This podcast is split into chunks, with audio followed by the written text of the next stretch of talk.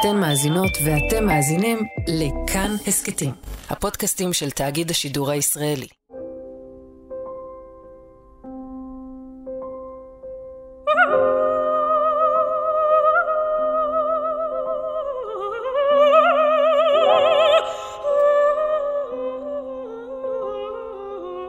מאחורי הקלעים, שעה עם רותי קרן על צידו הנסתר של עולם התרבות והאומנות.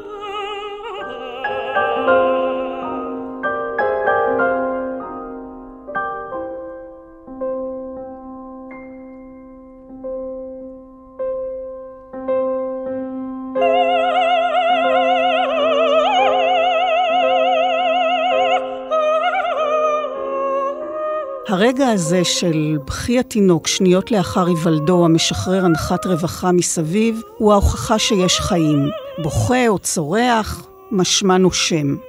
זה הצליל הראשון שכל אדם משמיע כשהוא בא לעולם.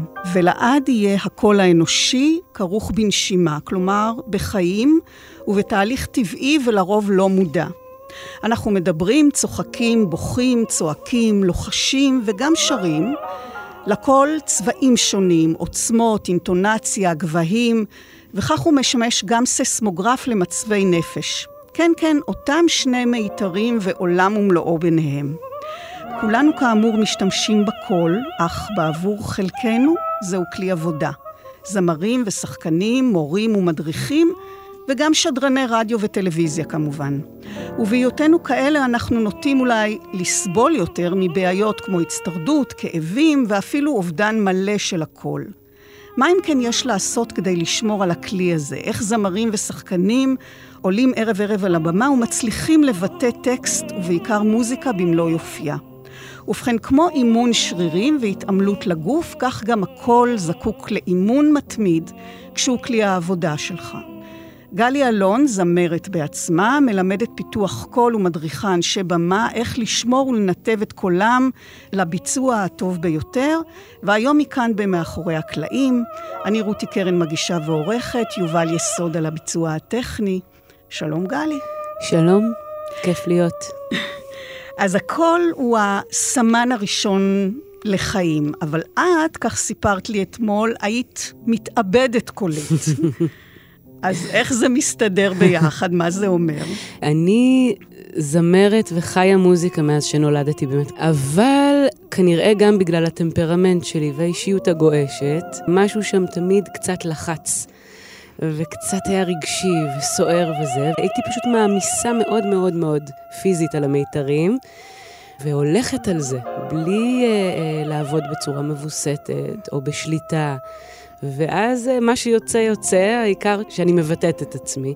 והרבה פעמים הייתי נגיד מופיעה, והייתי אומרת, מה שיהיה יהיה, מחר לא יהיה לי קול, מחרתיים לא יהיה לי קול, אני אתאבד על זה עכשיו, כי עכשיו לחיות את הרגע, וסלווי. ואז, מה, מה, מה שבר את המסלול הרגיל? הייתי uh, תלמידה במסלול uh, ביצוע ג'אז ברימון, מאוד צעירה, בת 20-21, מיד אחרי הצבא. הייתי זמרת ג'אז, נתנו לי שם המון הזדמנויות uh, להופיע, ובג'אז יש המון מקום הרי לחופש ואילתור והתאבדות, אמ, גם מוזיקלית, ושם יש הרבה קצוות והרבה חקר של סאונד. והמורים שלי שם, שמאוד האמינו בי ומאוד תמכו בי, הבינו שאם אני הולכת להיות זמרת עכשיו, כל החיים, אני חייבת הכוונה. אז הם אה, ממש ככה מהדלת האחורית פנו לרחל הוכמן, שהיא באמת המורה הכי גדולה בעיניי שלי, ושל עוד המון אה, אומנים, וביקשו ממנה לקבל אותי. וכשהגעתי לרחל, היא באמת שמעה אותי, והיא אמרה לי, נתנה לי דימוי מאוד יפה, שהיא אמרה שהקול שלי הוא כמו סקסופון. שמצד אחד יש בו המון המון אה, נשמה ורגש, מצד שני יש בו המון אוויר. והדבר הזה ידרוש ממני קודם כל לעבוד נכון ולשקם ולתחזק, אחרת בגיל 30 את תסיימי את הקריירה שלך כזמרת, כי פשוט לא יישאר לך קול. עד כדי כך. עד כן. כדי כך. היא לימים סיפרה כל הזמן, היא הייתה אומרת לי שאני אולי הסיפור הכי קיצוני, המהפך הכי גדול מכל הטעויות בספר, לספר חוקים וטכניקה, כאילו שאני היום מעבירה בעצמי. אז מכיוון שהתחום הזה מוכר לי היטב, על בעיותיו, רק בקיץ האחרון איבדתי לחלוטין את קולי למשך שלושה שבועות, לחלוטין. אבל גם כשדרנית, גם כשחקנית לשעבר, למדתי פיתוח קול, וברשותך אני אספר לך סיפור אישי, שאולי דרכו נוכל אה, להבין משהו, נוכל להבין משהו מאוד... בכל זאת, כן. בתקופת לימודי המשחק הייתי מגיעה לשיעורי פיתוח קול אצל המורה המיתולוגית אה, חנה הכהן, זיכרונה לברכה, שנפטרה אך לפני כמה חודשים. וחנה גרה אז בפנטהאוס בקומה תשיעית, ואני פחדתי לעלות במעליות. ועליתי אליה ברגל, וזה קשה לעלות תשע קומות ברגל. והגעתי, ומיד התחלנו לעבוד, לשיר. ואני שרה בית ראשון, ובבית השני אני צונחת ומתעלפת. מה בעצם קרה? היה כאן אה, חוסר ויסות, אני חושבת, אם הייתי יכולה לנתח את זה ככה על קצה המזלג ברגע. את התשת את עצמך. בעצם כשאנחנו שרים, גם כשאנחנו מדברים אגב, בכלל הקול שלנו הוא ביטוי של כלי שהוא הגוף שלנו. וכמו כל דבר שאנחנו בעצם נשענים על הגוף בשבילו, זה דורש מצד אחד ערנות וכושר וככה חימום. מצד שני, הגוף צריך להיות במצב מאוזן כדי לשרת אותנו. כדי לתת לנו חופש. התשת את עצמך מבחינת הנשימה, האוויר, כשדיברתי על הוויסות, שהיה חוסר ויסות, אז באמת אני חושבת שיש פה, כמו משאבה, השרעפת עובדת כמו איזה מפוח מאוד מאוד uh, משוכלל, כשלא מפריעים לו. ואת הפרעת לו. כן. את העמסת עליו, ולא נשמת. אז זהו, באמת בלי קשר למעלית, אני זוכרת שכשהייתי שרה, לא פעם היא הייתה אומרת לי, את לא נושמת, אני מרגישה בלי אוויר כשאני שומעת אותך. זה נכון, אני חושבת שאחד הדברים שאני לפחות הכי uh, שמה לב אליו כשאני פוגשת בן אדם, אני קודם כל מקשיבה איך הוא נושם. כי הקול שלנו מופק מהאוויר. ושליטה בקול זה קודם כל שליטה באוויר. וכשאני מדברת על שליטה באוויר, אני מתכוונת לאן אני נושמת, ואז איך אני מווסתת את האוויר בדרך החוצה. עכשיו, הרעיון הוא שהגוף יעשה את זה בשבילנו. כשאנחנו חיים את חיינו, אנחנו לא uh, חושבים, אוקיי, עכשיו אני נושמת לגב, ומוציאה ויוצא עכשיו אוויר בקצב כזה ובאינטנסיביות כזאת. זאת לא המטרה. המטרה היא ללמד את הגוף לפתח אינטליגנציה, ושהדברים יעבדו בצורה מאוזנת. אוויר יילקח בצורה הכי יעילה, ואז יהיה מבוסת בצורה יעילה, ואז נוכל פשוט להשתמש באוויר הזה בהתאם לצורך. אם אני רוצה להגביר את הקול, אז אני צריכה קצת יותר התגייסות. אם אני רוצה להקטין, אז גם. זאת אומרת, זה, זה התאמות שהגוף אמור לעשות כשיש לו את האינטליגנציה הזאת. אז זהו, לכאורה זה נשמע קצת מגוחך שאנחנו לא נושמים או לא יודעים לנשום, כי זאת הרי הפעולה הכי טבעית שלנו. אבל מתברר שזאת הבעיה. בעיניי הכל מתחיל באמת מערכת אה, נשימה שהיא בעצם המשענת שלנו. אני מתייחסת לשרעפת כמו יסודות של בניין שתומכים בבניין. מה קורה לבניין בלי יסודות? הוא קורס. מה התפקיד של היסודות? להיות שם. להחזיק. להחזיק את המגדל הזה. אני עכשיו אתייחס שנייה למגדל הזה בכלל. יש לי את השרעפת שיושבת מתחת לריב קייג', לצלעות. מעליה יש את החלל תהודה חזה.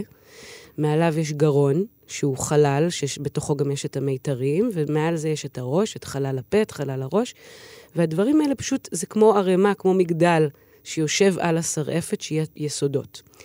והאופן שבו, אני תמיד אומרת לתלמידים, זה קודם כל אנחנו צריכים לפתח אליה קשר ומודעות. כמו כל שריר, ברגע שאני מאמנת שריר, הוא מתעורר לחיים ואני מתחילה להיות איתו שלום, מעניינים.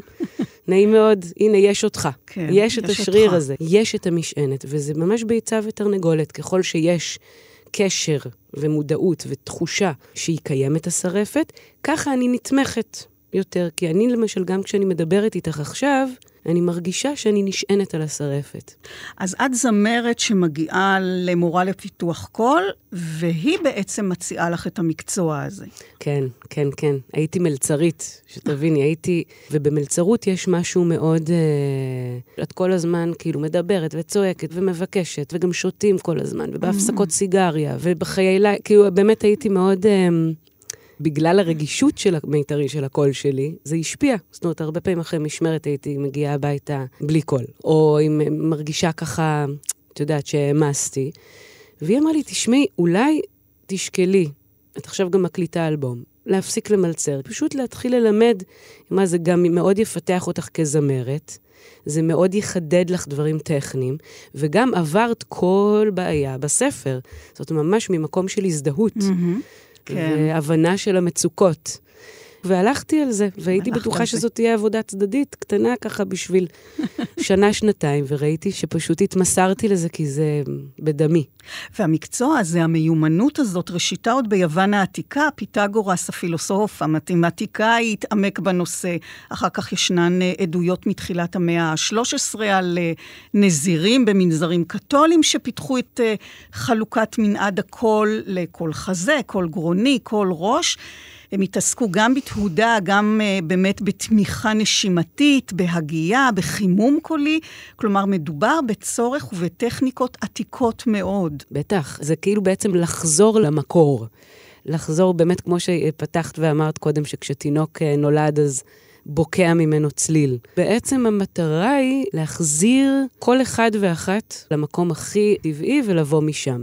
ובכל זאת, אמרת שהתחלת עם זה והתמסרת לזה, אבל אני מבינה שאת הכוח העצום של המקצוע הזה ששינה את חייך, את קצת אה, חוששת ונרתעת ממנו, מלהפך למורה. כן, כן, אני מחייכת, כי האמת היא שאני מאוד שמחה להגיד שאני כבר מבינה שהחדר חסר הסקס אפיל הזה, בתור אומן, כן, כן. כי הרבה פעמים יש לך את הקונפליקט הזה, כאילו, בתור אומנית. להיות זמרת זה יותר סקסי מלהיות מורה. בדיוק, הדבר הזה, הצורך הנרקסיסטי גם, שוב, אני לא אומרת את זה בשיפוט כלפי אף אחד ולא כן. לא כלפי עצמי. יש לי צורך בבמה. יש לי צורך שישמעו אותי, שיזדהו איתי. אז ברגע שהתחלתי ללמד, פתאום את מושקעת באנשים אחרים, את מלווה תהליכים של אומנים אחרים. וכל הזמן היה לי, בעיקר כשהייתי קצת יותר צעירה, אני עושה את זה כבר 15 שנה, אמרתי, כן, אני, אני מלמדת את זה כי הולך לי בקלות, וזה בסדר, וזה נחמד, וזה אחלה כסף, אבל בעצם זה מגבה את הקריירה האמיתית שלי כזמרת. זה גם בינתיים. בדיוק, זה בינתיים. כן. ואז מה שגיליתי זה שבחדר החסר סקס אפיל הזה, עם השנים, אם היום אני מסתכלת כבר כאימא לשני ילדים מהממים ושלושה אלבומים בחוץ והרביעי בדרך, וככה אני רואה ש... רוב הדברים הכי משמעותיים שקרו לי בחיים, והכי סקסיים, קרו בחדר הזה. אז בסופו של דבר את הולכת על זה, ממש. במקביל לשירה, והתחנה הראשונה שלך כמורה עם שחקנים דווקא, שאיתם גם צריך לעבוד על הכל כדי שיוכלו לדבר בהצגה, להגיש טקסטים ארוכים בכל ערב, שהם דרמטיים, רגשיים, דורשים עבודה עם הכל, צעקות לעתים, צריך לדעת איך לא לשחוק אותו ולהצטרד. אז יש תרגילים מסוימים, מהלך אה, סדור שאת עובדת עם שחקנים? כן, תראי, האמת היא שזה באמת נורא מותאם צורך, אבל הטכניקה היא אותה טכניקה, כי היופי הוא, וזה מה שאני כל כך אוהבת בשיטה הזאת, זה שאנחנו שרים מאיפה שאנחנו מדברים וצועקים ובוכים, זאת אומרת, אותה מערכת הגברה, אותה תפיסה, בוא נגיד, מבחינתי מועילה גם לשחקן וגם לזמר. אם זה שחקן, אז הרבה פעמים אני אעבוד על הריינג' של הדיבור, למרות שהרבה פעמים שחקנים צריכים גם לשיר. אבל הדיבור יושב יותר באזורי תעודה הנמוכים, והרבה פעמים הטעות, איזו דיסקונספציה שיש לנו, שצריך לדבר בשביל להגביר את הקול, לדבר גבוה. נכון? ככה יש בלבול בין להגביר את הווליום ללעלות בפיץ', נכון. בגובה. וזו טעות נפוצה. אצלי זה ממש היה עניין של למקם את הכל במקום האורגני שלו, שהוא נמוך. כל המורות לפני רחל תמיד ניסו להגביה לי אותו. אז עם שחקנים... הילת הסופרנו. בדיוק, זאת אומרת, גם האנדרדוג האלטית, מה לעשות, אני... אבל האל- האלט זה הצליל הכי יפה. אני, זה, זה, זה זה, הצליל הכי יפה. אני מאוד אוהבת היום את מי שאני ואת הצבע של הקול שלי, וגם האמת היא שברגע שהבנו איפה אני אמורה לדבר, היה לי מאוד מאוד קל. קל, שנים של עבודה, אבל אפשר היה להתחיל להרחיב את המנעד. Mm-hmm. היום אני יודעת לשיר מאוד גבוה ועדיין להישמע כן. עם. הצבע כמו שאת, שאפשר לשמוע כשאני מדברת, נכון. יש הרבה נמוכים. אז כששחקן עומד על במה, הרעיון הוא לשלוח את הקול רחוק, בלי לתת כוח. אלא תנופה. אז uh, מבחינה קולית, זה באמת לסמן את המנעד הטבעי של הדיבור, קודם כל. יש תרגיל מדהים שלמדתי כתלמידה אצל רחל, שנקרא שמונה, שזה כאילו מייצג את המנעד הט- הטבעי והנוח בדיבור, אצל כל אחד זה משתנה בהתאם לטבע של הקול שלו ולאנטומיה. ואני בעצם מסמנת את האמצע של הדיבור בחיבור בין שתי הלולאות. ואז הוא מסמן. וברגע שהוא מסמן, אז אני אומרת לו, אוקיי, בוא תעשה שפתיים עגולות, כאילו אתה שר הוא, כמו ינשוף כזה הוא, אבל ממש uh, להישען על השפתיים, ויחד עם היד שמסמנת את האמצע, תרד, כאילו אתה יורד במעלית. ותחזור לאמצע. והאתגר בדרך כלל שיש לאנשים זה להבין שאפשר לרדת בלי ללכת אחורה. זאת אומרת, אני לא רוצה ללכת אחורה לתהודה האחורית לגרון, mm-hmm. כי זה כואב, וזה גם לא מוגבר, זה לא הולך החוצה, אנחנו הרי שולחים את הקול שלנו החוצה, זאת המטרה. האתגר הוא לגרום להם לרדת בצורה ספונטנית ורכה למטה. ואז אחרי זה אני חוזרת לאמצע, ואז אני אומרת, אוקיי, ואז הלולה העליונה של השמונה. Mm-hmm. חזרה לאמצע. והדימוי הזה של השמונה, שוב, mm-hmm. זה משהו שאני בעצמי למדתי, אני ממש זוכרת את הרגע שקיבלתי את הכלי הזה לארגז, שזה באמת היה... כל דבר כזה הוא life changer. אבל שחקנים נדרשים אה, באמת אה, גם לא פעם לשיר, אבל יש אולי יותר דגש מבחינתם, או כוונה, או שימת דגש על משמעות התכנים. כלומר, לא מספיק שיש לך נתונים שהטבע חנן אותך בקול יפה, רק יפה זה לא מספיק. אני, יש לי ממש אה, רתיעה מזה שבן אדם מתרפק על הקול היפה שלו, גם כמאזינה וגם כזמרת. אני חושבת שצריך לחפש אמת. זאת המטרה שלי כמורה, זה בטעם האישי שלי כמאזינה וכזמרת וככותבת. את יודעת שבאומנות החוק הוא שהאמיתי הוא היפה. בדיוק, זאת אומרת, אז, אז זה עובד עליי. כן. אני, אני, אז כנראה אני מאוד קונבנציונלית. אני לפי החוקים. אני מאוד מאוד מזהה כשהדברים הם חיצוניים ומסוגננים. ואחד הדברים שחשוב לי לעבוד עליהם עם אנשים שמגיעים אליי לשיעורים, זה קודם כל להבין באמת מי הבן אדם שעומד מולי. האישיות, הטמפרמנט, התדרים, הרגש. זה לא עניין של ז'אנר, זה יכול להיות מיוזיקל, זה יכול להיות רוק, זה יכול להיות ראפ, זה יכול להיות מונולוג, לא משנה. אני רוצה להרגיש שהנפש, סליחה על הפומפוזיות, שה, כן. שהנשמה של הבן אדם פשוט נשלחת אליי או מוצגת לי בצורה שהיא הכי פחות מתאמצת, פחות מוסתרת, בלי מסכות ובלי מגננות. ובשביל זה צריך גם טכניקה באמת. צריך שהמכניזם יעבוד בצורה שתאפשר את החופש הזה. אז את מוצאת את הדרך להביא שחקנים וגם זמרים לבטא את מה שהשיר מביא. אני זוכרת, שוב, אם נחזור רגע לחנה הכהן, אגב, למדתי גם אצל רחל הוכמן, אז חנה באמת אמרה לי באיזשהו שלב, אוקיי, אנחנו יודעים שיש לך קול יפה, את זה אנחנו כבר הבנו, אבל מה את שרה? את לא מבינה מה את שרה, ואז אין לזה שום משמעות. אז איך התוכן, המהות של השיר, איך זה מתרגם למה שנמצא תחת הכותרת פיתוח קול, שלכאורה מתייחס להיבט הטכני. אני חושבת שאין כל כך הפרדה בין הדברים. זאת אומרת, מעבר לזה שהטכניקה נועדה כדי שנהיה נינוחים עם הקול שלנו ונהיה חופשיים, אני באמת חושבת שזה יושב על אותה מערכת בגוף. מה שעובר אלינו רגשית, עובר אלינו גם פיזית. כשמאמנים את הקול וכשלומדים פיתוח קול, כן אפשר להתייחס אל הדברים האלה כאל שני כאילו רבדים נפרדים שמשלימים ומגבים ומבטאים אחד את השני. בגלל זה, למשל, אם אני במצב של איזושהי חרדה, שיר שנורא מפעיל אותי, או יש שם אפילו טכנית, צליל גבוה, mm-hmm. צריך למשוך אוויר לאורך זמן, כאן זה איזה מקום שהדברים מתחברים. מה אני עושה עם החרדה הזאת? אז הרבה פעמים קורה שמתנתקים לחלוטין מהרגש ונשענים רק על הטכניקה, כי זה כאילו זה איזה מין עוגן. או שיש הצפה מטורפת, ואז הולכים רק לצד של הרגש, ואז מתנתקים לחלוטין מהמכניזם הבריא והטבעי של הגוף. והדברים האלה, כשאתה הולך באמת לקיצון הזה ולקיצון הזה, גם פוגעים בקול? כלומר, קורה לו משהו? תראי, הם כן יכולים לפגוע בקול, לאו דווקא יקרה לו משהו לטווח רחוק, זה פשוט שימוש לא נכון. אנחנו לא רוצים להגיע לקצוות. Mm-hmm. קצוות פרומים זה לא טוב. זה לא טוב משחקית, זה לא טוב רגשית וזה לא טוב פיזית. בתחילת דרכי כזמרת עבדתי עם שחקנים במסגרת אה, שח"ם, שזה כזה איגוד אה, שחקנים. עשיתי פיתוח קול לקבוצות של חמישה, ובאחת הקבוצות הייתה לי תלמידה מאוד מאוד מוכשרת ו... היה מאוד כיף לעבוד איתה. בסוף המפגשים האלה הייתה פרזנטציה, והיא בחרה בשיר תפילת יום הולדת, של אה, תרצה אתר. והוא באמת שיר מאוד מאוד רגשי.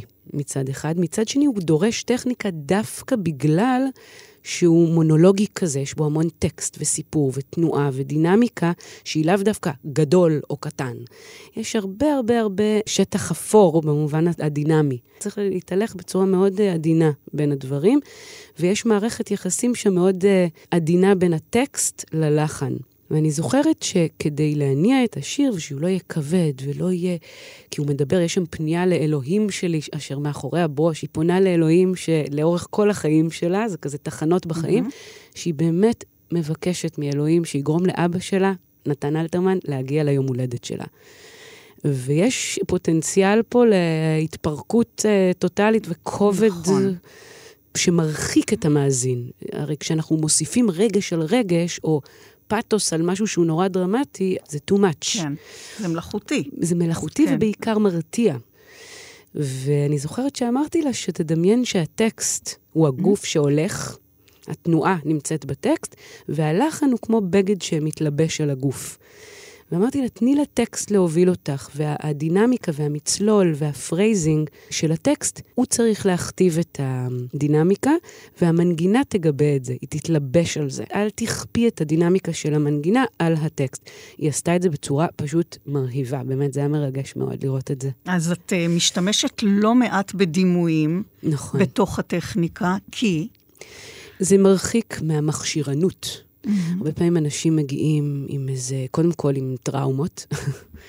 יש איזשהו קושי, אני חושבת, תפיסתי בלהגיד שהגוף, שזה דבר כל כך uh, בלתי אמצעי, זה, זה הגוף שלנו, זה הדבר הכי ראשוני, הכי, החיבור הכי בסיסי שלנו, שהוא כאילו אמור עכשיו לעבוד כמכונה.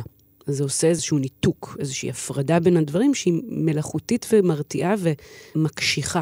הרבה פעמים, וכשאני הולכת לדימוי, אני מרחיקה את הבן אדם מהאלמנט הפיזי, ונותנת לדמיון שלו לרוץ. ואז הרבה פעמים זה משחרר מחסומים פיזיים שבגללם הבן אדם הגיע אליי. אז למשל, ההברות נותנת להם כן. שמות של בעלי חיים, הבנתי. למשל, לכל תנועה יש מיקום, אבל אם אני עכשיו בצורה יבשה אגיד, תמקם את האי רק על השיניים ועל הזה, ותדמיין את המיתרים נסגרים לרוחב, ו... קודם כל זה מאוד משעמם mm-hmm. ומאוד מלחיץ, כי זה כזה לדמיין מיתרים, הרבה פעמים זה ללחוץ על המיתרים. אז במקום זה אני אומרת, אוקיי, יש שני סוגים של תנועות, ויש תנועות שטוחות ויש תנועות ארוכות. והתנועות הארוכות, שזה לא דבר שאנחנו משתמשים בו בשפה המדוברת. אני לא אומרת, אני אוהבת שוקולד כשאני מדברת, אבל כשאני עושה את המתיחות האלה לשרירים, זאת אומרת, את החימום, אני כן רוצה להביא את חלל הפה למקום הכי פתוח שלו, שזה או. שאני זוכרת שרחל אמרה לי, תדמייני שיש לך צוואר של תרנגולת mm-hmm. בתוך הפה. כלומר, החך מתרומם עד המקסימום, כמו קוף עם או, קו, קו. והדימוי הזה של צוואר של תרנגולת מאפשר לפה להיפתח בצורה רכה, ולא בכוח. כנ"ל הוא, למשל, שאני לא אומרת אה, הוא, אלא אני אומרת הוא. אני משטיחה את התנועה, במיוחד בעברית, אגב, עברית נכון. שפה מאוד שטוחה. אז כשאני חושבת על ינשוף, הוא, הוא, הוא, החך מתרומם לי mm-hmm. באופן טבעי. אז זה קצת מאפשר לעוד רובד להיכנס בשביל לשחרר את הגוף. וברגע שהגוף משתחרר ומצליחים, אז זה נותן ביטחון, וברגע שיש ביטחון, המחסומים לאט לאט מתרככים. שני הדימויים הכי בסיסיים שאני בדרך כלל מתחילה איתם, זה זה שיש לנו מגבר, וכששואלים אותי מה זאת אומרת מגבר, אני אומרת, זה כמו מגבר שמחברים גיטרה חשמלית כדי לשמוע אותה כמו שצריך, מחברים אותה למגבר חיצוני עם כבל, mm-hmm. ואז מדליקים, ואז שומעים את הזמזום, ואז אפשר לשלוט גם בווליום וגם בסאונדים, ולהרים את הגבוהים ולהוריד את הנמוכים. אפשר להתחיל לשחק עם זה, ככה יש לנו מגבר של זמזום שיושב לנו על הפנים. הבסיס לזה הוא, זה כאילו האף והתעלות שלו, אבל אני כמובן מתכוונת כרעיון, לשלוח קדימה לשפתיים. ובדרך כלל, שוב, זה דבר מאוד ארטילאי, ובדרך כלל כדי לחבר את התלמידים לזה, אני נותנת להם למשל דוגמה של למלא בקבוק עם פייה צרה במים. אז אני צריכה הרי לפתוח זרם. בדרך כלל אני שואלת אותם, איזה זרם? Mm-hmm. ואז הם ישר ככה חושבים על זה רגע, ואומרים, כן, זרם חזק, רוב המים התפזרו. נכון? וזרם חלש מדי, אז הבקבוק ייקח לו ארבע שעות להתמלא. זה מאוד מלמד אינטואיטיבית ופיזית את נושא המיקוד. למקד את הכל, לדמיין שהתעלות באף זה כמו פייה צרה של בקבוק, וצריך טק, למקד. לא חזק מדי, לא חלש מדי, לא גדול, לא קטן. אני גם נותנת דימוי של נהיגה, שיש הרבה אנשים uh, שמאוד מתחברים לזה, שכשאני על ניוטרל, ואני נותנת פול גז, אז אין תנועה. Mm-hmm. רוב האנרגיה מתפזרת, וכנ"ל ההפך, אם אני נוהגת בצורה זהירה מדי, אז אני גם מסוכנת לסביבה שלי. זאת אומרת, צריך ויסות. נכון, צריך ויסות, ובהקשר הזה גם יש את הדימוי, אה, אני באמת מאוד אוהבת לדבר על אוויר ועל, ועל תמיכה ועל שרעפת, כי זה מלמד את האנשים, הרבה אנשים מגיעים עם איזושהי תפיסה ששרים מהגרון, מה מהגרון. שנקרא. עכשיו, זה נכון שבגרון נמצאים המיתרים, ושם כן. מופק הצליל, אבל מאיפה מגיע המנוע? מהשרעפת. עכשיו, כשאני הייתי תלמידה לפני רחל, אני זוכרת שהייתי אצל כל מיני מורות ולא הבנתי מה זה אומר לשלוח את הכל, בכלל, כאילו, לתמוך. ואני זוכרת שהייתי תמיד, השרעפת אצלי הייתה, היה משהו שמאוד התקשר עם איזושהי החזקה. לאסוף את השרעפת, mm-hmm. להקשיח את הבטן, לדמיין אגרוף לבטן, איזה משהו מאוד מוחזק. אז אחד הדימויים ששוב, שלמדתי כתלמידה מרחל, ועם השנים זה הולך ונהיה טבע שני שלי, או ראשון כבר, זה הנושא שכשאני שולחת אוויר, אני בעצם גם תומכת. זה שתי פעולות שקורות ביחד. ושוב, כדי להמחיש את זה לתלמיד, אני אומרת לו, עולה, לעשות שין. ש... ככה ממש לשלוח שין ארוכה בזמן שאני מנגנת איזושהי מנגינה, ולדמיין שהשין הזאת היא כמו נהר. ממש אשכרה נהר שיש לו קצב ותנועה פנימיים משלו, שאני לא יכולה לשלוט. בקצב שהנהר מתקדם, ולדמיין אחר כך שהצליל שט על הנהר הזה כמו סירה, ואז מה שמניע ומה שמוביל זה השין. והדבר הזה הוא באמת uh, שינוי תפיסה. כן, אז אנחנו מדברים על דומיים, אבל בכל זאת זאת טכניקה, ואת כאמור עובדת גם עם זמרים, חלקם, כך סיפרת לי, זמרי ראפ, mm-hmm. שזה סוג שירה קצת אחר, בעצם משהו בין שירה לדיבור. ודווקא בסגנון הזה יש הרבה סכנות, לשחוק, לאבד את הכל. אז איך את עובדת איתם? קודם כל אני רוצה להגיד דבר שאולי אה, לא יודעים, כי זה נראה, כאילו זה מרגיש כמו תחום כזה. קשוח. כאילו, קשוח, וככה כאילו יותר אה, מופרע, פרוע, mm-hmm. כאילו שלוח רסן כזה. זאת החבורה הכי רצינית בעולם המוזיקה הישראלית לפחות. אני מגיעים אליי לא מעט, והגדולים ביותר, וזה פשוט תענוג צרוף לעבוד איתם. הם עובדים קשה וברצינות, ואנשים מדהימים. העבודה יחסית, מבחינה טכנית, מאוד מאוד דומה, כי כמו שאמרתי, אנחנו שרים מאיפה שאנחנו מדברים וצועקים, ובאמת זה על התפר שם. והאנשים האלה עומדים על במות מאוד מאוד גדולות, ומופיעים מול אלפי אנשים, הרבה פעמים יום אחרי יום, סולד אאוטים. זאת אומרת, הצורך בכושר ובטכניקה הוא, הוא עצום. וגם הז'אנר עצמו מצריך מהם, הם כל הזמן רצים על הבמה וצועקים ומשלהבים את הקהל. ובאמת הדבר הזה יושב גם על התלהבות ורגש, וכל הזמן להיות בפול ווליום. אני עובדת איתם המון המון המון על השליחה. עם כולם אני עושה המון עבודת צרפת, אבל איתם, למשל, כשהם באים אליי לפני הופעות, אני ממש מקדישה חלק נכבד מהחימום לשליחה בעוצמות שונות. זאת אומרת, אם אני עכשיו מופיעה מול 4,000 איש, אני צריכה להגיע לבן אדם מ-4,000.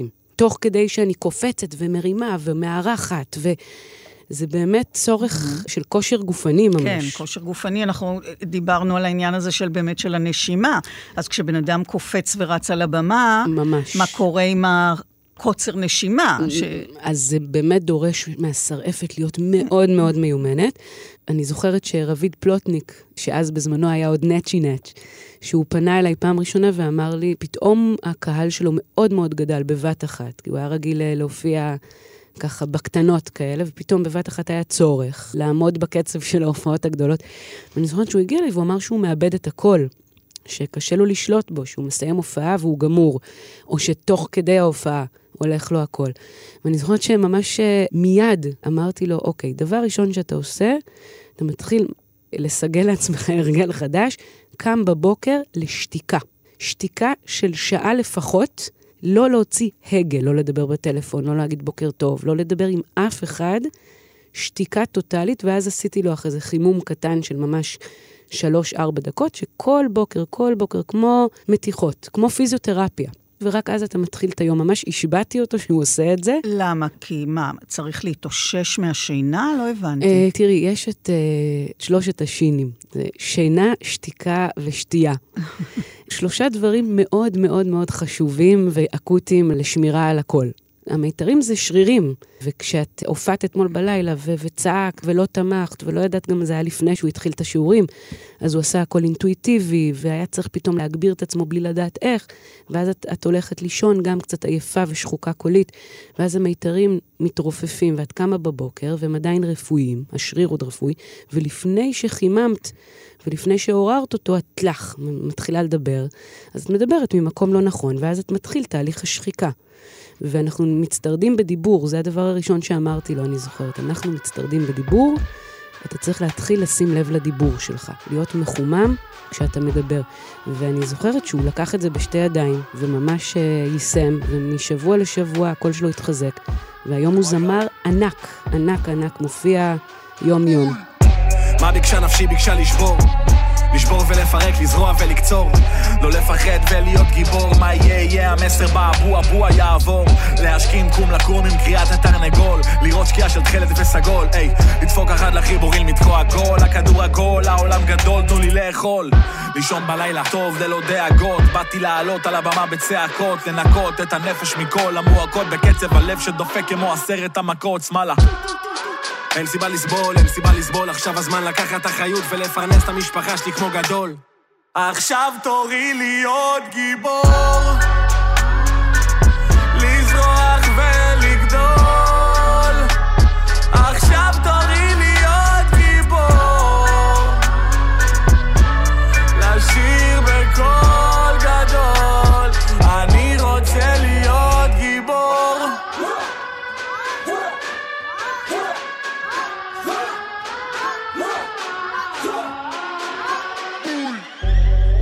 מה ביקשה לשחות בידע, להתיישב במדיטציה ולבהות לרגע, לשבת ולכתוב טוב טוב את הקטע, ולאחר מכן לתפוס את המיקרופון ולהיות פגע. מה קרה? ראיתי באופק יבשה, עיניים על המטה. בבקשה, למחרת אני מוכן לכל צרה, אני בכורה זו הצגת הבכו, הבכו, הבכו. מה ביקשה נפשי? ביקשה לכבוש את כל מה שרציתי. וואלה, מה ביקשתי? אומץ, חוסן, חופש, אורך רוח, לב פתוח, כוח פיזי. פיזיקה למתקדמים, יוצא מתוך אזור הדין דומים. כל מה שביקשתי מאמור זה להקשיב שוב לאיה זהבי, לשיר בקול. עכשיו תורי להיות גיבור.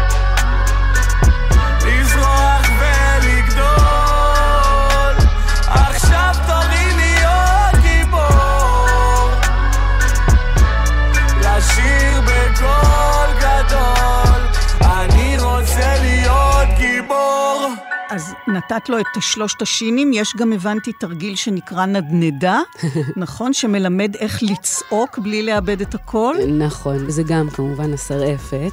אם קודם דיברתי על נהר, על שין ארוכה, אז פה זה ממש לתת תנודות כאלה, לתת לשרעפת להתנדנד. אני יכולה להדגים ככה בקטנה, כאילו האוויר לא מפסיק לצאת ואני נותנת פולסים כאלה, ואני ממש מדמיינת שאני מושיבה את הצליל על הנדנדה הזאת, והתנופה של הצליל היא התנופה של הנדנדה. ההישענות על השרעפת אוטומטית מורידה את ההישענות מהגרון. זאת אומרת, היא מאפשרת לגרון להיות חלול, שרק מחבר או מקשר בין חלל הפה לשרעפת. ברגע שאני נשענת ולא פועלת, mm-hmm. אז אני לא מתאמצת. ואז הנדנדה הזאת, למשל, היא יכולה לפעול בהרבה עוצמות. אני יכולה להגיד לך, תדמייני סקאלה של מ-3 עד 8 או מ-1 עד 10, בואי נעשה נדנדה על 3, בואי נעשה נדנדה על 5, בואי נעשה נדנדה על 8, וכל פעם הנדנדה שולחת למרחק בהתאם לווליום, למספר שאני בעצם... אבל צעקה זה לא רק ווליום, mm-hmm. צעקה זה באמת אה, דיבור. לא חושבת שיש צעקה בשירה. זה אותו. דבר מבחינתי. תחשבי על מיוזיקלס, על מה שנקרא למשל בלטינג, שזה שירה מאוד עם כוח mm-hmm. ומתכתית. זה כמו צעקה, עם פיץ', עם גובה מכוון כן. של צליל. אבל זה יושב בדיוק על אותו אזור, בדיוק בדיוק. אני שמחה ששאלת על זה, כי זה ממש אותו דבר. Mm-hmm. עם ראפר אחר את מנסה משהו שיפתח לו גם יותר גוונים, mm-hmm. דווקא בשירה שהיא... אולי מונוטונית משהו כשאנחנו מדברים על ראפ. כמובן שבראפ יש המון המון צלילים, ולשפה יש מצלול, וראפרים מנוסים ומוכשרים יודעים להכניס מוזיקה אל תוך המילים, ויש המון כאלה, אני מאוד אוהבת, אם זה לא היה מובן עד עכשיו. אבל באמת, אחד האתגרים, או אחת המטרות, זה לפתוח עוד ועוד ועוד בפלטת הצבעים. למשל, עבדתי עם עוד ראפר מוכשר ביותר, לקחנו את השיר היקה של שולי רנד, שגם כן זה שיר מאוד מלודי, עדין, קינה, משהו פנייה אישית, דורש עדינות. עשינו מין uh, תרגיל של לצאת מהאוטומט. הרבה פעמים בבתים אנחנו ככה נורא כאילו שרים קטן ומדובר כזה, בלי הרבה גדילה, בואו נקרא mm-hmm. לזה ככה, ואז הפזמונים, שהרבה פעמים גם נפתחים מלודית, אנחנו פותחים אותם גם מבחינת הדינמיקה. ואז שוב, יש סוג של להוסיף דבר על דבר שכבר קיים. ובדוגמה הספציפית הזאת אמרתי, בוא ננסה להפוך. בוא ניגש לבתים ממקום מאוד רחב ומהדהד ומלודי וחגיגי אפילו, אני זוכרת שהשתמשתי במילה הזאת, ודווקא בפזמונים לאסוף. לשיר אינטימי יותר. זה נכון שהפזמון עולה גבוה יותר וכאילו מצריך יותר טכניקה, יותר שליטה. כי הרבה פעמים כשאנחנו יוצאים מאזור הנוחות שלנו, למשל עולים לגבוהים, אנחנו צריכים יותר תמיכה וזה כן. גם מלחיץ אותנו יותר. אז כאילו, הרבה פעמים כשאנחנו לחוצים, אנחנו נותנים ווליום כדי להתגבר על הלחץ, זורקים הכול. ואז גם. מזייפים. בטח, מזייפים גם רגשית. כן. וגם כן, קולית. כן. בטח. אז ברגע שהוא היה בפעולה וברגש, אז הוא הפסיק לחשוב על הגובה ועל המכשולים הטכניים. וגם פתח את הנמוכים שם, את הבתים, פתאום חגג אותם כזה, וזה היה מאוד מאוד מרגש. וכשבן אדם מצליח לשנות uh, הרגל או לשנות תפיסה, או לצאת מהאוטומט, הוא נורא מתרגש מזה, וזה שינוי שהוא לתמיד. כי זה משהו, איזה מין תחושת מסוגלות פתאום. כן. וזהו, ואז, אה, את יודעת, כשעולים על הבמה אחרי זה לקהל הרגיל ולשירים הרגילים שלך, במרכאות, יש לך בראש איפשהו, in the back of your mind, אז אני יכול גם לעשות כן. לאפשר לעצמי לפתוח גם במקום הזה. והיה פתאום איזה רגע שהוא הצליח ככה לשנות את התפיסה הזאת, שפתאום הוא, הוא ככה הסתכל, תוך כדי שהוא שר, היה לו מין מבט מופתע כזה של, היי, זה אני? זה אני ששר את זה? זה היה מאוד מאוד יפה. איזה יופי. מאוד כיף. אז לא אחת באמת סגנון השיר דורש מיומנויות טכניות שונות, עם ראפ או מיוזיקל או שנסון. כשעבדת באמת בשחם עם השחקנים, אחד מהם שר את אה, "אל תלכי מכאן", נמקי טפה, שירו המפורסם של ז'אק ברל. אז מה בעצם ניסית להשיג כאן? איך הנחית את אותו שחקן? למען הגילוי הנאות, וגם בשביל הסיפור הנחמד, אותו שחקן הזה הוא גם uh, בן זוגי, היום, אב ילדיי, אורי יניב, שבאמת, אגב, הכרנו שם. אני לימדתי אותו פיתוח קול. ואפשר אפילו להגיד שהרגע הזה היה מאוד ממגנט, וזה יכול להיות שזה מה שהכניס אותו לתודעה. אני אספר, באמת, אה, השיר הזה הוא מאוד אקספרסיבי, והוא מאוד uh, תהליכי גם, כאילו, יש משהו בסיפור הזה שהבן אדם הזה נלחם על זה שהאהובה שלו תישאר, שהיא לא תלך. ובסיטואציה כזאת את צריכה, את מוציאה, את שולפת את כל ה... אני מדברת רגשית, כאילו אם זה באמת מהחיים עצמם, שולפת את כל התותחים, את לא רוצה שהיא תלך. ויש משהו שחייב לנוע. ואני זוכרת שבשביל שלא יהיו רגעים שהדבר הזה עומד במקום ונשאר סטטי, כי זה הורג את השיר מיד, אז שלחתי אותו לפינה הרחוקה של החדר. אמרתי לו, עכשיו לאורך כל השיר אתה הולך באלכסון, כל כך לאט, ש... כי זה שיר ארוך, כל כך לאט שאתה חייב להגיע בסוף, רק בסוף השיר להגיע לקצה השני. זאת אומרת, התנועה חייבת להיות סופר קטנה ואיטית, אבל בלתי פוסקת, כדי שהשיר לא ייתקע, שהרגש לא ייתקע, שהמנוע לא ייתקע, שהמבט לא ייתקע. אני זוכרת שכולם היו המומים, זה גם היה במסגרת שחם ובפרזנטציה. הוא הרי לא הלך באלכסון בפרזנטציה, אבל התרגיל הזה שעשינו בשיעורים, פשוט נשאר איתו. זאת אומרת, המנוע הפנימי הזה, בסופו של דבר את רוצה לתרגם את זה. מה קרה? את יכולה להגדיר מה הוא הצליח להשיג? תנועה. Mm-hmm. פשוט תנועה. ברגע שאני מכניסה לגוף תנועתיות, ואני, תוך כדי שאני שרה, אני גם זזה, לדבר הזה יש ביטוי גם אחרי זה כשאני עומדת. אני מרגישה את התנועה, גם בעמידה. אני זוכרת תלמידה שהייתה לה מצוקה קולית, ממש היא הייתה כל כך נלחצת, כל כך ננעלת, ואז באמת המעברים לא היו פתוחים, ואי אפשר היה בכלל לדבר איתה, להישען על השרפת וזה, כי היא הייתה נעולה, מוחזקת, כתפיים למעלה, גרון, צוואר, הכל תפוס. Mm-hmm. והושבתי אותה על כיסא, ואמרתי לה, את עכשיו עם שתי הידיים חותרת. את עכשיו בנהר סוער, כל השיר את חותרת לפי עוצמת הרגש. זאת אומרת, ושום סלע לא יזיז אותי מפה, זה לאו דווקא ווליום הכי גדול, זה צריך להיבנות בהדרגה.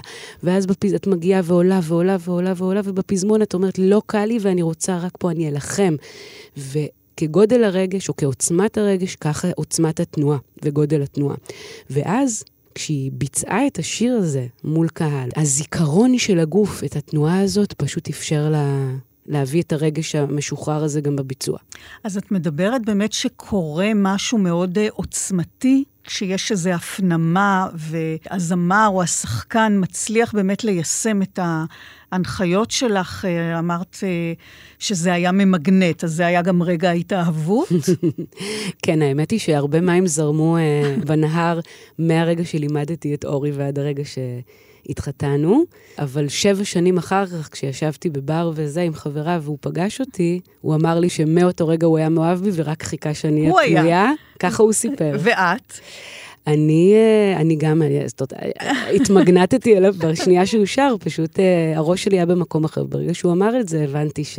הופה. כן. It was there all along. כן, שבע שנים, וואו. טיפולוגי. כן. זה מספר סמלי. נכון. אז כאן קרה באמת משהו מעבר שהוביל לקשר לחיים, לזוגיות, ילדים. אגב, את עדיין עובדת איתו על הכל? כשיש אודישנים גדולים או דברים חשובים, אז בוודאי. כן. אנחנו לא עושים שיעורים רשמיים, כי זה לא מצליח. אנחנו ישר מדברים על מי מביא את הילד מהזה, מתי נטוס כבר לחו"ל, אין לנו זמן. והצעקות, מי יוריד את זה, כן. בדיוק. זהו, צריך לדעת גם לצעוק בבית בלי נכון, להרוס את הכל. נכון, אבל כשיש אודישנים uh, חשובים, אז באמת כן. אנחנו, זה כיף. אבל באמת יש כאן uh, ללא ספק מערכת יחסים של uh, קרבה ואמון ושיתוף, כמעט כמו טיפול, את אומרת, אבל כמו בטיפול, חייבת להיות כימיה. מה קורה אם אין? תראי, בין uh, בני אדם לא תמיד יש כימיה. אני חייבת לומר על עצמי שאני מאוד אוהבת אנשים. זאת אומרת, אני יודעת להסתדר עם הרבה סוגים של אנשים, שזו תכונה שבתור מורה, אני חושבת, לא סתם את, uh, את כאילו מגיעה לתחום הזה. עם...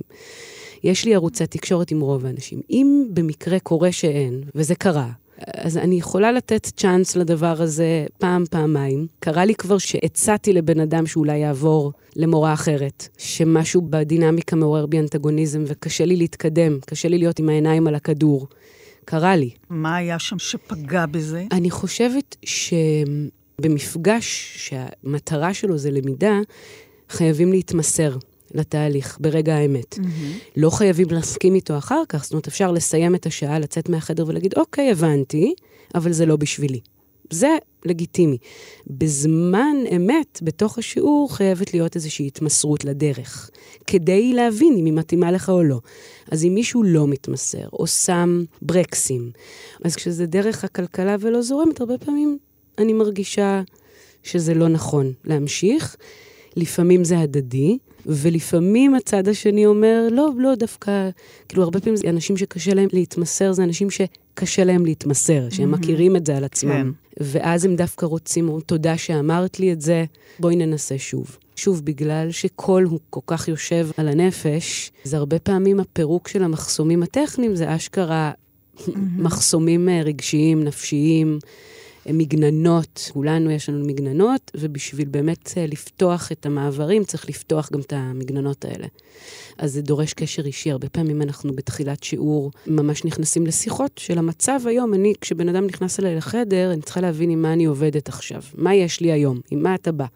הרי זה לא מכונות. יש גם בן אדם עם מצב נפשי ורגשי ועייפות.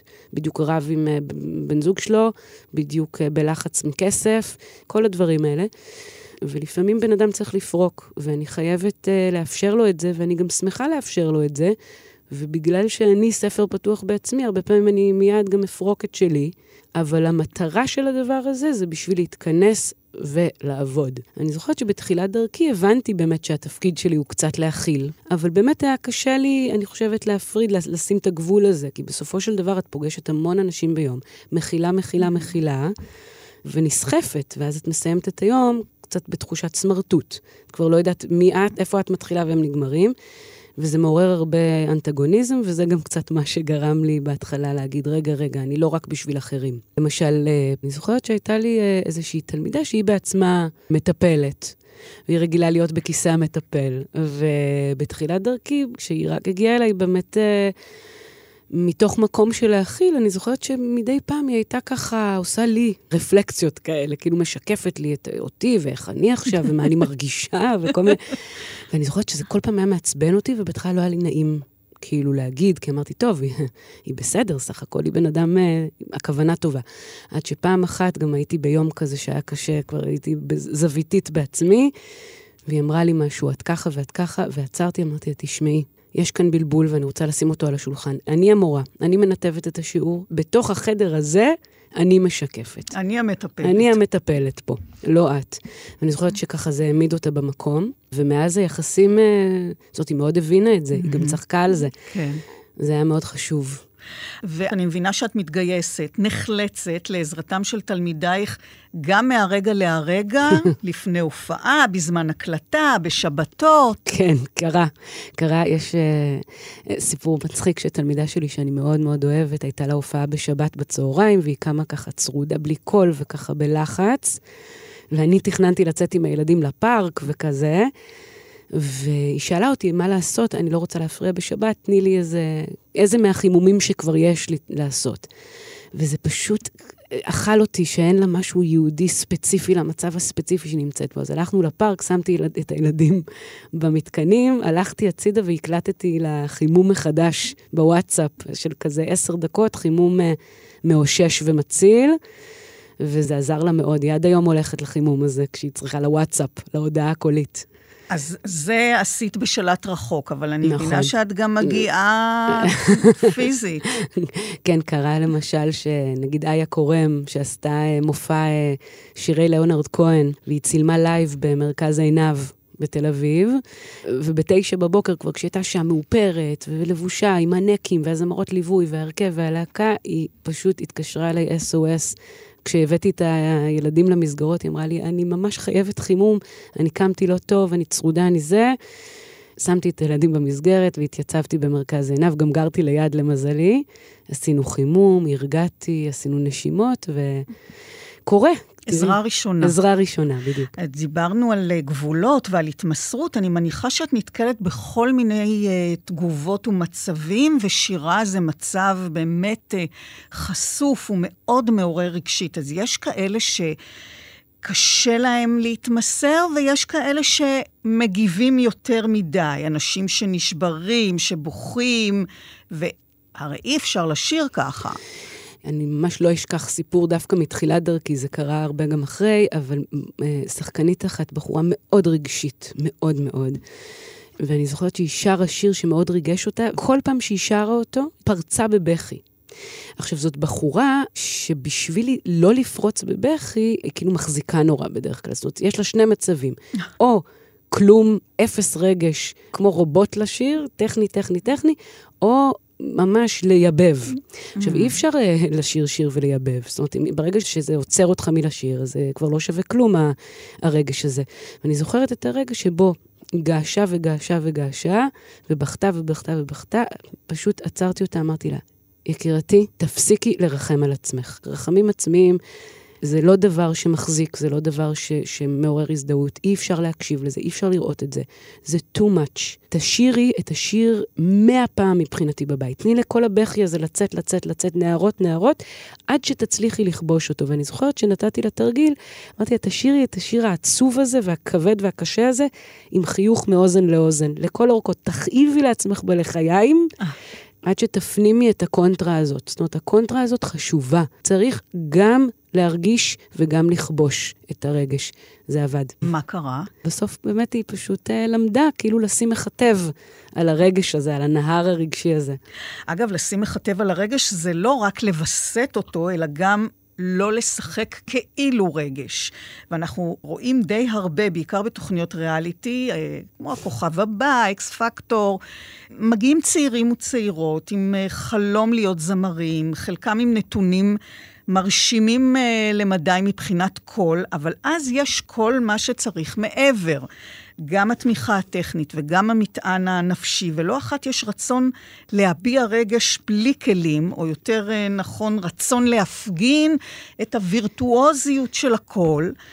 ובאמת אה, את רואה מפגן של קולות גנריים, כולם נשמעים די אותו דבר, איזה חיקוי של זמרות על, וזה לא עושה לך כלום. ממש. אני מאוד מסכימה איתך. זאת אומרת, אני ממש אלרגית למניירות. חיקויים זה שלב מאוד חשוב בלמידה, אבל זה בטח לא ה, בסוף ה, מה שמביע ומראה מי אתה כבן אדם. וזה הדבר הכי מעניין בעיניי, לראות את הבן אדם הספציפי, עם הרגש הספציפי, בסיטואציה הספציפית שעומד מולי. וזה צריך להיות מאוד אורגני, בלי שום כיסוי. ואיפה שם הבעיה מבחינת החלק שלך, למשל, כשאת מסתכלת על האנשים האלה, ששוב, אני אדגיש, זה אנשים שיש להם את הנתונים, אבל uh, למשל, יש המון זיופים, וזה לא בגלל שהם לא מוזיקליים. זיוף הרי נוצר לאו דווקא כי אין לך שמיעה או כי אתה לא מוזיקלי, אלא כי משהו שם לא עובד נכון. משהו לא מחובר, בוא נגיד, mm-hmm. נקרא לזה ככה. וכשהוא... הריכוז הוא ממש על להרשים. נכון, נכון. אני ממש רואה, שוב, אנחנו כל פעם חוזרות לדבר הזה שהקול, הטכניקה והרגש ממש יושבים אחד על השני. ו... החיבור למקום הנכון, לתהודה, זה גם חיבור לתהודה ולדיוק הפיזי וגם הדיוק הרגשי. זאת אומרת, זה ממש שני צדדים של אותו מטבע מבחינתי. כשאני מכוונת, אני מכוונת. וההתכווננות הזאת בעיניי צריכה להיות נקייה מ... השאלה איך עושים את זה בסיטואציה הזאת. שאתה ירוק, כלומר, אוקיי, נולדת עם המתנה, כן. אבל אין לך ניסיון, והמסגרת הזאת בעצם רוצה להקפיץ אותך מאפס ללהיות כוכב. טוב, יש וואי. איזה בעיה. טוב, לא ניכנס עכשיו באמת לדון בדבר הזה, אבל מגיעים אלייך לא פעם אנשים לקראת אודישנים, נכון? נכון. גם לתוכניות כאלה. נכון, נכון. לרוב זה אנשים מאוד צעירים שהולכים נכון. לתוכניות האלה. מגיעים אליי הרבה פעמים עוד לפני שהם בכלל יודעים מי הם. כבני אדם בעולם, ומה ה-say שלהם, ומה יש להם לומר. והרבה פעמים הם מגיעים ואני רואה כחלק אינטגרלי מהתפקיד שלי להגיד בכנות, האם אני חושבת שהדבר הזה הוא נכון להם או לא נכון להם. ולפעמים כשאני מגיע אליי בן אדם שבאמת שר כמו ומנסה להרשים, אני אומרת שני דברים. אחד, אין לי בעיה לעבוד איתך ולנקות. באת אליי, אני אעשה איתך את מה שאני רואה לנכון, שצריך להיות מה יפה בעיניי, אבל אני גם אגיד לך את האמת, אני חושבת שהדבר הזה עלול לפזר אותך יותר, ואולי שווה לך לחשוב על, קודם כל להשקיע בללמוד, להתנסות בחדרי חדרים, ולא ישר מול המצלמה ומול כל עם ישראל. והדרך חזרה משם תהיה מאוד קשה. הייתה פעם uh, תלמידה, שחקנית, שרצתה לשיר את השיר Send in the Clowns של uh, זונדהיים, שזה שיר מדהים, והוא פשוט בוצע איזה 4,000 פעם על ידי זמרות ענקיות. נכון. וזה מאוד קשה לנו לא לעשות דברים ש... כאילו, ששמענו אותם מבוצעים. כאילו ג'ודי דנץ' וברברה סטרייסנד ואליזבת טיילור, מלא מלא ביצועים בשיר הזה. שירלי בייסי. מלא מלא מלא ביצועים. כן. אני זוכרת שכשהיא שרה את זה, היא באמת רצתה נורא שזה יהיה מדויק רגשית, בסוף שמעתי באמת איזה מין שעטנז של כל הביצועים שהיא שמעה. פה ויברטו, פה מושכים, mm-hmm. פה מקצרים, פה זה. ממש כמו איזה קולאז' של אה, כל הזמרות הכי גדולות שכבר שמעתי שרות, ובאמת השיר לא הצליח לגעת בי בכלל, וזה השיר אחד הכי מרגשים ואינטימיים נכון. בעולם. ואני זוכרת שפשוט עברתי את ה... קודם כל דיברנו אותו כמונולוג. אמרתי, בואי ניתן לטקסט רגע להוביל, נניח זה לא שיר אלא זה מונולוג, ונלך עם הרגש של הסיפור הזה, האינטימיות שלו. ואני זוכרת שאחר כך באמת אמרתי לה, תראי, שיר הוא כמו עוגת שכבות. כל שכבה יש לה את הטעם שהיא מוסיפה לביס. והביס צריך להיות מאוזן, וכל הזמן צריך ככה שיהיה מתח בין השכבות. פעם אחת הטקסט מוביל, פעם אחת הלחן מוביל. כל הזמן כזה כמו tag of war בין השכבות, כדי שיהיה איזה אמצע, איזה מתח. ובזה, אגב, אני משתמשת עם כולם. זאת אומרת, כי יש משהו בדימוי הזה, כולם אוהבים עוגת שכבות. מי לא אוהב עוגת שכבות? ובאמת יש גם את הנושא של הסאבטקסט. של... השכבה הפנימית. הפ... נכון, בדיוק. חוץ מהטקסט, השכבה של הטקסט, השכבה של הלחן, יש גם את השכבה של הסאבטקסט, או כמו שאני אוהבת לקרוא לה, הרגש. כי סאבטקסט זה דיבור של שחקנים, זמרים, נכון. כאילו, את יודעת. האמת הרגשית. אני רוצה להראות, כשאני עובדת עם אנשים, שמה שיוצא, או מה שמשנה, או מה שפורץ החוצה, זה הדבר הספציפי שאנחנו טוענים לתוך טקסט שכבר אושר על ידי המון אנשים. וכל בן אדם מביא איתו את הסאבטקסט, את הרגש, את הסיפור הספציפי שלו לתוך הטקסט. את המקום וזה... שהוא מתחבר לטקסט הזה. בדיוק. זה יכול להיות זאת... המון דרכים להגיע נכון. כדי להגיש את הטקסט. אחד uh, מתחבר דרך uh, סיפור על, uh, על ההורים שלו, השני דרך על הבת זוג שלו, השלישי... כל אחד טוען את הטקסט בסיפור uh, אישי שלו. סתם, אני זוכרת באמת איזה תלמיד שהיה לי, ששר, הוא בא לשיר את "יש לי סיכוי" של אביתר בנאי, והוא ממש שר את זה בצורה מנותקת לגמרי. זאת אומרת, לא הצלחתי להבין בכלל מה הוא מרגיש. זה היה מין mm-hmm. poker face לחלוטין, ואי אפשר היה לדבר איתו כל כך טכנית או דימויים, כי זה לא כל כך דיבר אליו, זאת אומרת, הוא לא היה מחובר למקומות האלה. אז מה שעשיתי זה שפשוט חיפשתי לו פרטנר לחשוב עליו ולהישיר אליו מבט, וכאילו לשיר לו את הדבר הזה כדי שזה יהיה רגשי, גם בלי שהוא מתכוון או בלי שהוא מכוון לשם. ושאלתי אותו, מי הכי מפעיל אותך בחיים? עם מי יש לך הכי לא פתור? הוא אמר לי, עם אבא שלי. הוא שר את השיר הזה כאילו לאבא שלו, את יש לי סיכוי. פתאום כאילו התעורר לחיים, והדינמיקה, והרגש, והייתה בזה עוצמה, וכוונה, וזה היה פשוט ממש מרגש לראות את זה. אותו פשוט יוצא מהשל שלו. זאת אומרת שסאבטקסט הוא לכאורה לא טכניקה, mm-hmm. אבל צריך טכניקה כדי להעביר וכדי להחזיק רגש. צריך טכניקה כדי שאפשר יהיה להתעסק ברגש. ככה. אני רואה את זה. היא ממש לא מטרה בפני עצמה, היא לשם החופש המוחלט שיש לנו כזמרים. אז זה כל הזמן בעצם לרקד בין הנפשי לטכני ולמצוא את החיבור ביניהם. מה בעצם הכי קשה לנו בשירה? השני מקומות הקלאסיים שהכי קשים, קודם כל כשיוצאים מאזור הנוחות. ובדרך כלל לצאת מאזור הנוחות זה בצלילים גבוהים, וכשצריך למשוך אוויר לאורך זמן, משפט ארוך למשל. אז את יודעת, סוף התוכנית, אה, בואי אולי נתחיל איזה חימום קצר ככה, ונצא עם איזה כמה טיפים. אה, וואו, אוקיי, בסדר, יש כל כך הרבה בארסנל. דיברנו על נושא ההגברה. יש אותיות שיש בתוכן הגברה, ובאות מם, למשל, מממם, יש זמזום. תנסי ככה לקחת מילה עם מלא ממים, נגיד מהממים, ולהישען... המהומים. המהום, מהמם, ולהישען על כל מם.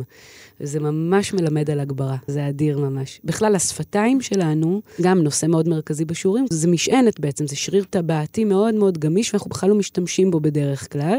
אנחנו נותנים ללסת להיפתח, להיסגר, אבל כמו שנגיד אריה בטבע, שואג עם כל הפה, עם כל השפתיים, הוא מרים גם את השפה העליונה. אנחנו בדרך כלל, עד שאנחנו לא לומדים לעשות את זה, אנחנו לא עושים את זה, ואז הכל נשמע נורא ככה. את שומעת מאוד שטוח. ואם אני מרימה את השפה העליונה, יש לי פתאום עוד צבע, זה ממש מרים את הצליל מהגרון. אז יש תרגיל אחד שמאוד מחמם את האזור הזה, שהוא מי, מצרפתית, שזה בעצם תנועה שמשלבת בתוכה אי והוא ביחד, חצי-חצי, והיא נשענת על השפה העליונה מי, כאילו כזה. ובדרך כלל כשאני מדגימה את זה, ובכלל אני תמיד מדגימה בצורה מאוד טוטאלית וזה, ואז כשהתלמיד עושה את התרגיל, אני בדרך כלל עושה כמו מראה. I can't help it, זה כאילו פשוט קורה, אני גם עושה את הפרצוף. אני זוכרת ש... שיעור ספציפי אחד שממש הייתי מול התלמיד, מנגנת, מדגימה את המי, והוא עושה את התרגיל, וממש אני מדגימה לו מי, והוא שר, ואני יושבת מולו מנגנת, וגם אני עם הפרצוף הזה. והוא מסתכל ושר ושר ומנסה ומחזיק, מחזיק, עד ש... בדיוק, duck face, פשוט duck face. כן, את רואה אותו עכשיו, זה ממש כזה. ופשוט התפוצץ מצחוק ונגמר השיעור באותו רגע. זאת אומרת, הוא לא הצליח לחזור לשיר אחרי זה, אנחנו לא... גם אני, אנחנו פשוט... אה, כי זה גם מראה על עצמי. כן. יש מצבים שאת מתוסכלת או נאלצת להרים ידיים? בוא נגיד שקרה שעבדתי עם לא זמרים שהיו צריכים לעשות אה, מחזמר, פשוט לא זמרים, שהיו אמורים לשיר בלייב, אמרתי, חבר'ה, פלייבקים, בואו נקליט אתכם. או. כן, לא הייתה ברירה. עד כדי כך. כלומר, לא היה מה לעבוד איתם אה, בכלל, את אומרת. היה, הם היו כל כך בלחץ, ובצדק. כי לצפות מאנשים שהם זייפנים, סליחה שאני כן. ככה לא רוצה להעליב, אבל יש אנשים, זה כמו שיבקשו ממני נכון. עכשיו, אה, לא יודעת מה, לרקוד. לרוץ מרתון, כן. כן, אז זהו. אז פלייבקים, וזה הקל עליהם מאוד, וזה עשה את העבודה, והקהל חושב שהם שרים בלייב. מה היה הרגע שהכי ריגש אותך במהלך השנים האלה? וואו, כן, טוב, אני בן אדם מתרגש ומזדהה, ויש הרבה רגעים, אבל אני זוכרת אה, רגע ספציפי אחד שהלכתי להופעה של הראפר אה, שקל, שהוא תלמיד שלי. כשהוא הגיע אליי, הוא דיבר איתי המון על הנושא של השליחה, שהוא רוצה להגיע רחוק, והוא מרגיש שאין לו שליטה שם במקומות האלה. ובאתי לראות הופעה שלו פעם ראשונה, אחרי תקופה שהוא למד אצלי, והייתי בברבי, ופשוט היה איזה רגע שהוא נתן צליל ארוך. רחוק, החזיק אותו עם עמידה יציבה ועם ביטחון ותהודה, וברגע הזה אני אמרתי לעצמי, אוקיי, את במקצוע הנכון, יש סיבה שאת עושה את מה שאת עושה. זה מאוד ריגש אותי. את בעצם נעה בין הבמה כשאת שרה ומופיעה, לבין אחורי הקלעים כשאת עובדת ומאמנת זמרים ושחקנים. אלו שתי גלי נפרדות, או שיש כל הזמן הזנה וזרימה בין האזורים. אני מאושרת להגיד שזאת אותה גלי. אותה גלי רגשית, מופרעת קצת לפעמים, הרמונית לפעמים, צריכה לעזור, אוהבת, פתוחה. פעם הייתה הפרדה, פעם הייתי עושה את הדיכוטומיה כי קצת התביישתי ולא ידעתי מה לעשות, לא ידעתי איך, איך ליישב ביניהם. היום, אותה בחורה. גלי אלון, הבחורה, הזמרת, המורה, תודה רבה לך. תודה רבה, רותי. בתוכנית מאחורי הקלעים שוחחנו היום על פיתוח קול, עבודת אה, אימון קולי, טכני ונפשי עם זמרים ושחקנים, וכדאי אולי גם לשדרנים. תודה לזמרת ולמורה לפיתוח קול גלי אלון. אני רותי קרן, מגישה ועורכת. עוד תוכנית גם בשישי הבא בשש, בשידור החוזר בשבת בשתיים ובחמישי באחת עשרה בלילה. וכמובן בהסכת, לצד כל התוכניות הקודמות. להתראות. Voices were calling your name, I was sleeping alone. You said I was pretty, that you couldn't lie. Sitting across on the bed, you would stare